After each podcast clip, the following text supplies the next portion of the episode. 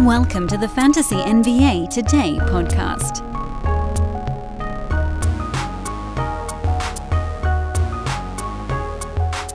What's happening, everybody? Welcome to Fantasy NBA Today, a sports ethos presentation. I am Dan Besbris, and I am thrilled to be joined in season. I actually, well, I screwed up the time, but I did the work beforehand to make sure that I wasn't gonna, and then I did it anyway.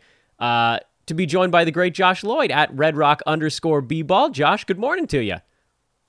Daniel, how are you? I'm I'm pleased that that nickname stuck. I'm displeased that that Danuel House is known for only one thing at this point, and um, being a very solid role player. Dude. that's right. It's the only thing he's known for. That's what I. And no one knows him for anything else. that's exactly how I like. I'm a very solid role player too, and uh, I feel privileged to have never, never been to a bubble, never been in a bubble for a month and a half on my own. I, I mean, I assume that everybody was going a little crazy, but uh, Danuel House got the top billing on on the fun times in the bubble. Uh, the the man that ended Harden's Houston career. that's exactly right. Is it getting warm in this YouTube, or is it just me? Uh, it's probably my light as way too bright is what's warming me up. It's definitely that. Uh, we're going to talk to Josh about just a couple of the biggest topics of the day. Uh, it's uh, very early in the morning for you on Wednesday right now, isn't it? Yeah, it's like six forty-five a.m. Oh my god! Well, for real, good morning. We're uh, we're almost at lunchtime the previous day, but regardless of what time it is, we all saw the same thing happen yesterday. Uh, yeah, that would still be yesterday for you. Um, and that was Andrew Nembhard yes, going buck wild. And I think the question that's on everybody's mind, and I'll just throw this one straight to you out of the shoot, is what's the outlook for Nembhard? Because his minutes were on the rise even before Halliburton went down, but obviously the role shifts a little bit. Yeah, so you know, I think people don't pay as much attention to this uh, as what we do, and that's fine because that's what our jobs are, Dan. But people have to understand a couple of things here with Nembhard is if people said, "Oh, yeah, well, he's just going to move back to the bench. He's third string behind Halliburton and McConnell." Go, no, no, he's starting. Like he was starting before all of this happened. He was even when he came off the bench, he was prioritized ahead of McConnell anyway. And before Halliburton went down, I was like, okay, let's add him. Let's add him in 12 team leagues and we'll see what happens. Then, of course, you know, this happened, which is not going to stick. He's not going to have um, this level of usage or this level of assist opportunities, but he was pushing up against 12 team league value anyway. He had a 10 assist game playing next to Halliburton like three games ago. Um, so while this level of production is not sustainable, because even if he was the starter, this level of production wouldn't be sustainable. Or, or sorry, the starting point guard with no Halliburton. Um, he's still going to be starting, I would expect, next to Hield. He'll get 28 to 30 minutes. He will get some assist opportunities. We saw Hield average like five or six next to Halliburton last season. So, no reason that Nembhard, who's a significantly better passer, can't do that. But we just have to temper from what the last two games have shown us. Do you think, and and sort of spinning this more into an Indiana as a whole discussion, the the way this the season arc has gone, out of the chute, Lakers completely falling apart at the seams. Pacers actually playing pretty well to start the season, and then they've leveled off a little bit now. What do you think the outlook is for Indy's tradable assets? Because for about the last four months, those guys have already been gone, but they're still there. And then what does that mean for someone like Nembhard or the sort of the remaining pieces on that team? Because last night we saw Miles Turner out, and it was actually Jalen Smith who took a big step forward. Mm, yeah, well, it's it is confusing, isn't it? Because you we hear and you talk to Pacers people, and it's like, look, Miles is definitely getting doubted. It's the last year of his contract. This team's never going to outrightly tank, but they're happy to sort of rebuild on the fly, and then they're good. And yeah, that sort of throws everything into the mix. And one thing I think we know, Dan, is that like when we hear trade rumors, like just don't believe them. Like just this guy's getting traded, it's just not going to happen because it happens all the time. Like a Russell Westbrook, he's gone. Like uh, all right, he's still there. Miles Turner, five years. John Collins, been traded every year for his entire career. Um, remember how long it took uh, those rumors we heard about Brook Lopez getting traded from when he was in Brooklyn? Took like didn't happen like four years for that to happen. So yeah, I think we we still never learn our lesson but it just those these sort of things that we just assume are going to happen, they they might not. So much weird stuff can happen in the NBA. And I talked about this on my show yesterday, not to sidetrack completely, but so many people, Dan, in drafts, like I'm not drafting. There's too many tanking teams. Everyone's tanking for and Yaba.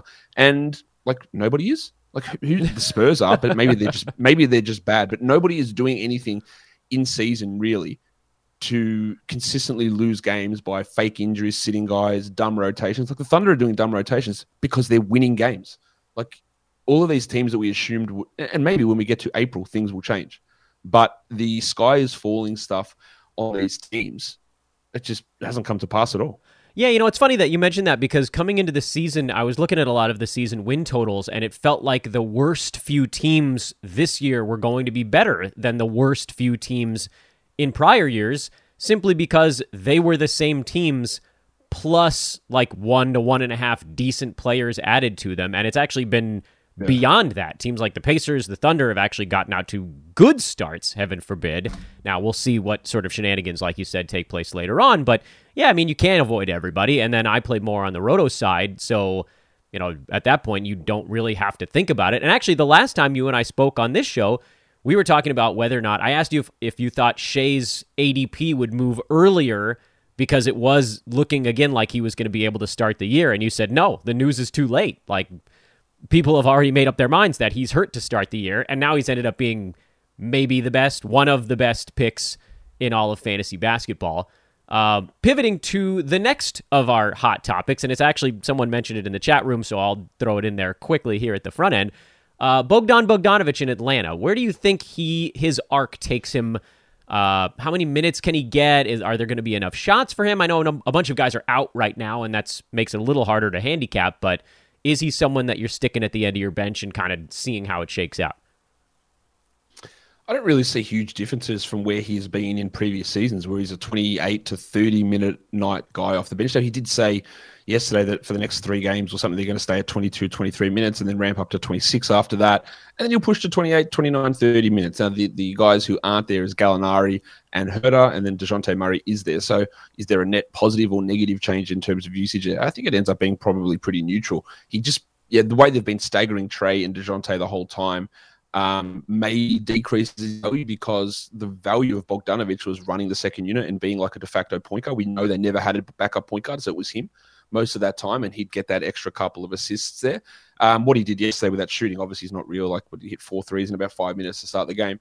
That's not something that's a likely scenario, but he's, I think his upside's pretty low actually Dan. Like it's he's never gonna like well wait till he gets 30 minutes, he'll blow up and be a top 40 player. I just think the ecosystem of that team probably doesn't allow that but he can be really sort of solid around the say 90 to 130 type of mark as we just you know, build up his minutes over the next few weeks.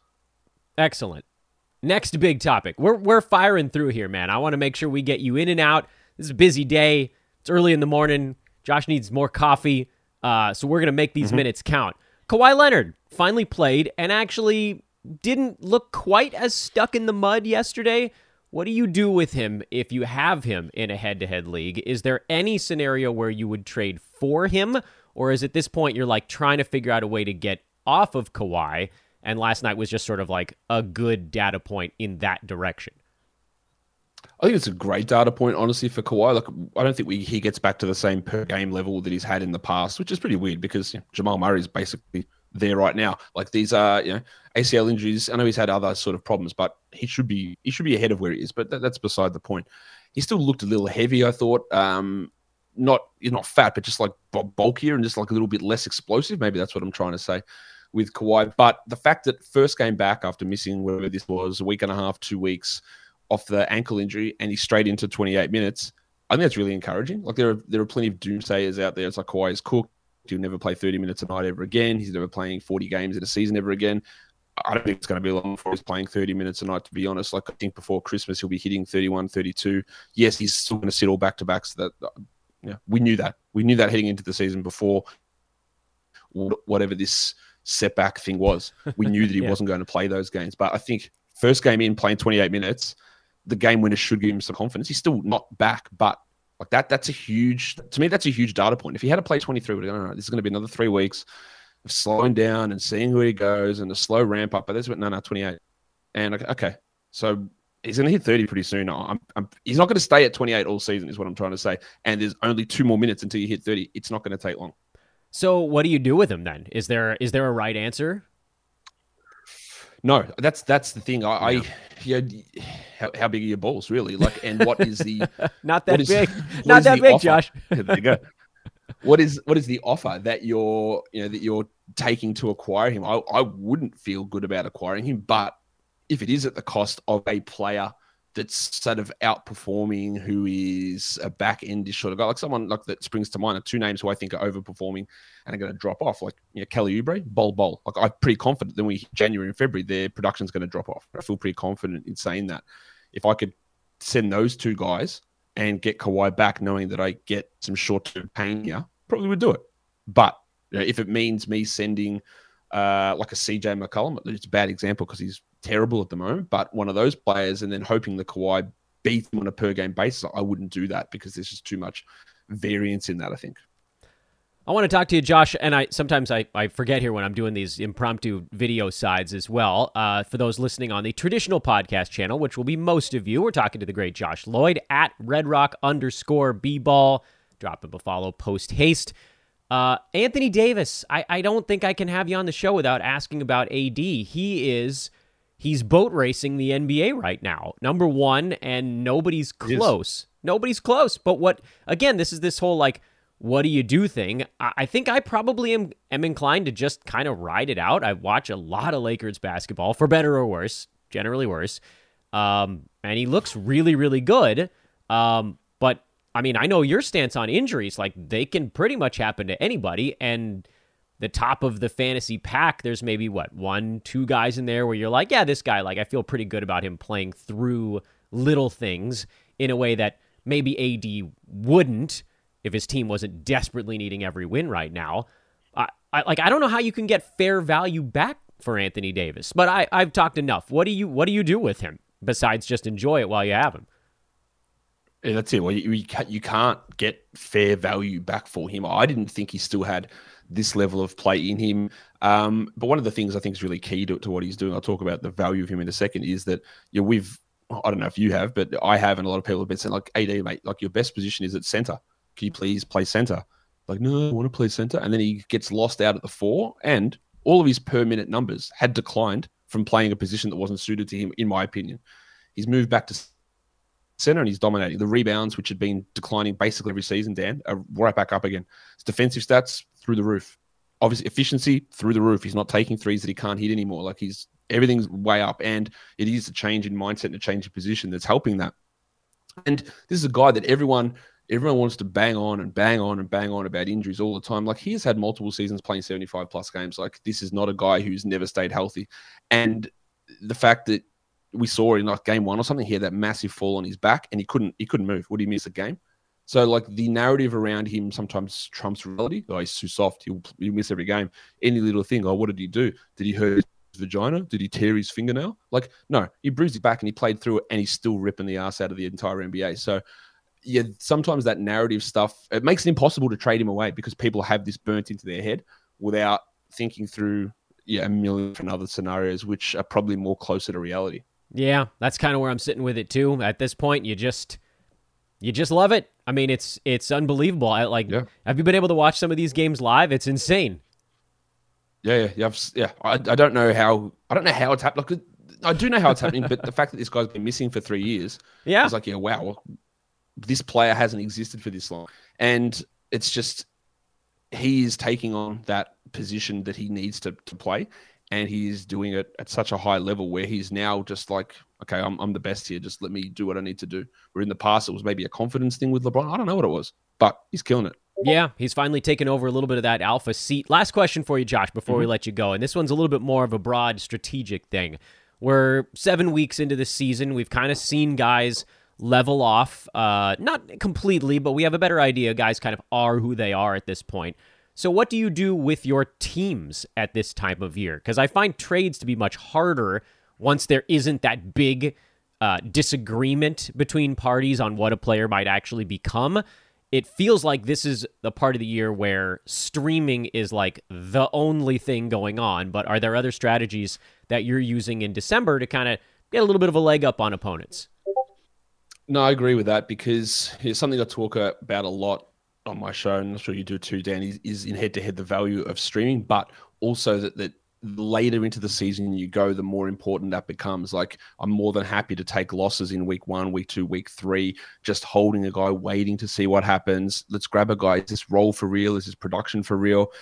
And then people go, oh, I can't add him. I've got my streaming spot. Like, don't worry about that. Like, streaming when you get to the playoffs, yes. Like, be brutal, cut guys, maximize games. If you lose a week 4 5 versus winning 5 4 because you didn't get one extra game on a Sunday, in it doesn't matter we are getting to that situation now where every week we move closer to the playoffs, that importance of streaming and gaining those extra games does become more um, important. And the value of these random guys who you find off the waiver wire really only starts to appear through injuries, not through random rotation role changes or anything like that. We've already seen a lot of that stuff. So it's going to be like yeah, being ready to pounce on on an injured guy, but also just maximizing what you're doing on a week by week basis, solidifying your team. You try to make the trades if you can. This and it's it's so hard to do. You know, making trades that, that benefit you, it can be hard, and a lot of people make trades because they love doing it and, and get it wrong and hurt their team. But being out there and uh, they, they Dan, people love trading, man. They, they, they really absolutely do. love doing it and they love trading for the sake of trading, not for the sake of making their team better, which is obviously a, a mindset that you've got to really be cautious with.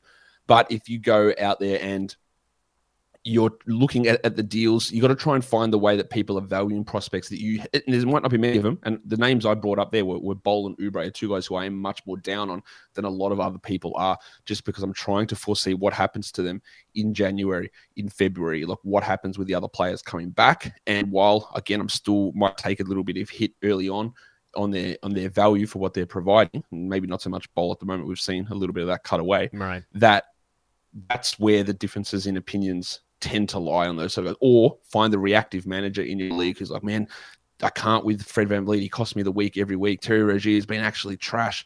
And then you go, I'll, I'll take those players because I can absorb a bad field goal percentage week or two. Like that's the sort of trade you do. But otherwise, every week we push closer to the playoffs, the more importance you should have in streaming and getting that flow going, I think. Yeah, actually makes what Nembhard has been doing the last week or so, even before Halliburton, so surprising because you don't usually see that kind of rotation shift on December 6th or whatever the heck day it is. 7th for you, sorry. Yeah, he, he also had the, the situation where he sort of had pushed into this role and yeah. then he got hurt.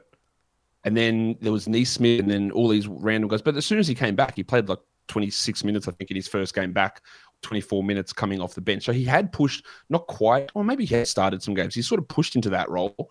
Um, the other complicating factor with him is, is what do they do with Duarte, who is, I think, worse than Nembhard, but does he cut into some of that? Like, I, I, think he's significantly worse. But the last time we saw Duarte, I think he scored 38 points. He's only good game for the season, but there's still some other things to play out there. But you, are right that it is it is weird to see these changes. And look, even you got one in Chicago with Alex Caruso replacing Ayo and Javonte Green replaced Patrick Williams, and then of course, Green got hurt one game later, but you don't get those changes all that often. No, yeah, it all happens in this this wild ebb and flow. Uh, Josh, thank you so much, my man, for doing this. Um, you were ready to go. I wasn't ready to go. Again, dummy over here. Uh, but Josh, the true professional on the other side, able to take care of things. Um, thank you, my man. We'll talk soon. No worries, Dan. Thank you.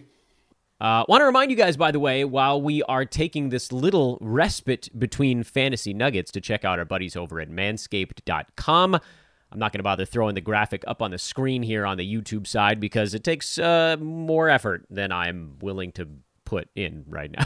it's full laziness. Uh, but I am going to tell you all about them. The code over there is ethos20 to get 20% off and free shipping on anything at manscaped.com, including what I deem to be the single finest sideburn trimmer ever created, the Lawnmower 3.0, not 4.0. I know they've got the 4. Sorry, Manscaped, I'm dogging on your 4. The 3 is better. The 3 was better. That's just the way it is, and you can still get it over there, and it's cheaper than the 4. Now, that cheap isn't the right word. You're never supposed to refer to something as cheap. It's more affordable than the 4 because it's not a cheap piece of equipment. It's actually quite a nice one. I think it's like 60 bucks before you use the coupons. You can get 12 bucks off, get free shipping. Spend your 40 some odd dollars on a Manscaped Lawnmower 3.0, and then you'll never need another sideburn trimmer as long as you live. Simple as that. Pinch free technology. It's awesome. Ethos20 is the promo code. Once again, go check them out at manscaped.com. Big thank you once again to the great Josh Lloyd. I think that he and I are going to be doing something over on his show in the next couple of days, which would be a lot of fun. Maybe we'll get a mailbag going over there.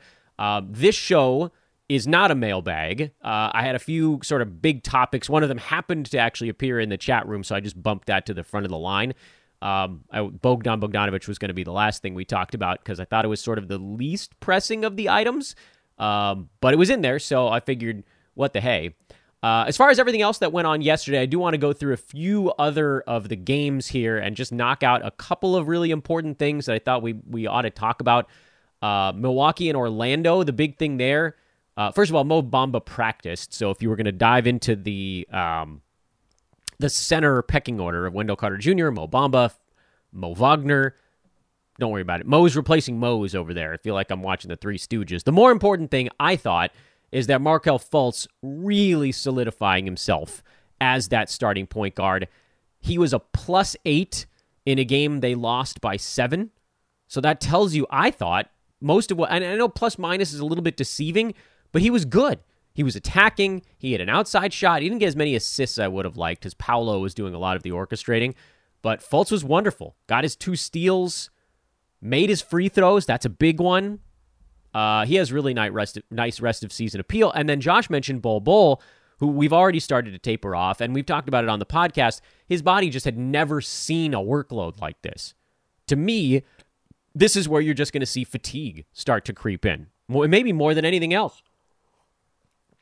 Forget opportunity because it's still there, and you know Jonathan Isaac went down to their their G League team supposedly to practice. I don't know. i will believe it when I see it with that dude. And yeah, he would cut into Bol Bol as well. Um, but I mean, this is like this is basically like a rookie wall um, for a guy who's not really built for massive endurance. All that to say, you probably can't trade Bol after a bad ball game. Maybe you can find someone in your league that's excited about what he had already done, but a couple of slower ones have dropped him out of the top 60 now, slowly coming down even though he does have that really cool fantasy stat set. And so then perhaps wait for something to click again. Like Milwaukee is a really bad matchup for him. Bobby Portis and Giannis on the other side in the front court. That ain't good. Wagner somehow survived the madness. He did foul out in 32 minutes. Bol didn't foul out. He just like you're not going to handle it. And then Khris Middleton, rusty, nothing to worry about there. We talked about Kawhi for the Clippers, Paul George also looked good in his return. I don't think there's a whole lot else to discuss from that ball game, so we can just kind of jump past it. Oklahoma City at Atlanta. This one, there is a couple of uh, storylines that we need to dive into. Storyline number one Jeremiah Robinson Earl, who we've been talking up on this podcast, was okay, but not very good. 10 and 6 with a couple of three balls, but he went 4 for 6 from the field. And more importantly than anything else, 29 minutes. Give me 29 minutes of a starting center uh, that doesn't miss all of his free throws, and I'll show you a dude that I'm putting on a fantasy team. I'm very positive. I like what I'm seeing out of him. Yes, his minutes could vanish just the way that Alexei Pokusevski's minutes have vanished. Also, by the way, you can drop Poku. You know, does Jalen Williams then slot in? There just isn't really another obvious center on that roster. Um, besides Mike Muscala and he's not about to come for 25 minutes. And you might see Poku at the five from time to time, but not against Clint Capela. So, yeah, matchups might dictate it a little bit. But at this point, Robinson Earl has had uh, m- lots of opportunity. And if you go all the way back to November 18th, his minutes have been in the mid to high 20s or higher pretty much every single game, but for one. Against Chicago, he only played 20. They beat him, by the way. Thunder continue to, you call it accidentally win ball games, but they won. Uh, over on the Atlanta side, AJ Griffin, 30 minutes. He was another guy we wanted to talk about here. We already mentioned Bogdan Bogdanovic with Josh, so I don't think we need to recycle that discussion point. Jarrett Culver's not a guy I'm interested in. Um, Jalen Johnson is more of a rebounding specialist than anything else. I think Griffin's the guy if you're looking for an Atlanta fill in, at least here, while Collins and Hunter are out. Um, and that's about as far as you need to go with that one. For Toronto, we heard today that Freddie VanVleet's shot is actually missing left and right. That was a weird little nugget that floated by on Twitter today. It's not something I've actually ever seen uh, listed about a player in a shooting slump, but he's off target. He's a great buy low because of that. Because as as bad as we know Freddie is from a uh, field goal percent standpoint, He's at 35.5% right now. And that's going to come up to 39 or 40, and everything's going to level off because the other stuff for him is fine. And when that field goal percent comes back and doesn't become a game changing negative, still, he's generally kind of a punt field goal guy anyway, but you'll see the threes come up. You'll see the points come up. You'll probably see assists come up just because he's going to be in better spirits. You might even see steals come up. He's in his own head right now, uh, and that'll sort itself out. James Harden came back for Philly, and we got what we expected, which was much less Shake Milton, who's probably droppable. He played 27 minutes, which is something, but that's not going to be enough for him. Uh, 10 shots is not going to be enough for him. De'Anthony Melton still did more than enough. 40 minutes. Uh, we saw this the first time when any one player is out for the Sixers, Melton's the guy that jumps in and takes that spot. And Tyrese Maxey is still out. So you know, while while we're kind of working through that part of the equation, Melton just subbing in for Maxey instead. He's the first man up. Easy. On the Houston side, Tari Eason showed off his great fantasy game again, and you know, in this one, 21 minutes actually turned out to be enough. Game to game, 21 has been borderline for him. Um, he is, as we've talked about, like a little early to take that plunge. Although on the head to head side, you could make the argument that he's doing kind of enough to where like you mix in some of these good ones with the bad ones, and then he's like streamer level, and that's fine. Roto, you're probably just sitting on him right now because on any given day he might get 11 minutes and do nothing. It happens. It's happened regularly. But boy, Houston, you are one veteran getting shipped out away from all of this stuff just being so delicious. Eason would see another five or six minutes. KJ Martin would see another dozen minutes, probably. Oh man, you guys know, and like I, this is not me picking on Eric Gordon because I got no problem with him individually. I just have a problem with him playing 40 minutes on a tanking team. Why? What's the point? Veteran leadership, okay, fine, but like Eason, you're stunting growth there. KJ Martin, you're stunting like it's it's what is the benefit? What is the cost basis here on Gordon? It just doesn't add up in my head. Like I, I get it. Sometimes you want to put like a young point guard with a bunch of, or an old point guard with a bunch of young players, so that someone can kind of steer the ship, like Conley in Utah, who by the way is expected to play tomorrow. Conley in Utah, a lot of young guys on that team. Some of them are like middling veterans. Like Jordan Clarkson's been around a while, but like Markkanen's pretty young and Sexton's still pretty young. I know these guys have been in the league for a couple of years, but it's a young team they need that one old goat to keep everything going forward. Houston doesn't need that, and especially not from the small forward chucking three pointer spot. I don't fully get it. I know they won, and I'm thinking most Houston fans would agree with me because they would care more about seeing Eason. I would think Eason over Martin, but maybe all of the above, than seeing Eric Gordon and like winning an extra two games on the year. I don't know how Miami lost to a Ja less Memphis and a Konchar and a Bane less Memphis, but it happened. There were no fantasy implications here. Uh, Jimmy Butler's sitting out back to backs right now, and you know honestly, if that keeps him from having to rest a week and a half for other stuff, then I'm all for it. Um, this means that guys like Caleb Martin and Max Strus get bumped back above the streamline for one game only, and it also gives us a nice indicator of what we can do with those guys when you look ahead at the rest of Miami's schedule, because there will be other opportunities for that as well. Tyus Jones, super stream, but I think Ja and Konchar, uh, all these guys, well, not Bane, because he's the he was not a rest today. They they just listed injuries for Memphis, but I'm guessing most of those guys are back for their next one. Uh, Phoenix blown out by the Luka. Uh, I was gonna say Josh Green, Tim Hardaway, Spencer Dinwiddie they're just bombing away, man. Mavs hit 23 pointers. Dinwiddie and Hardaway each hit five. Josh Green had 16, 4, and 5 with a couple of steals, but he shot 6 out of 7 from the field. He's just not going to be able to do this kind of thing with the amount of usage he gets and the minutes bouncing around a little bit. He got to add it in a lot of leagues, and he's going to get dropped in a lot of leagues after their next one or two ball games.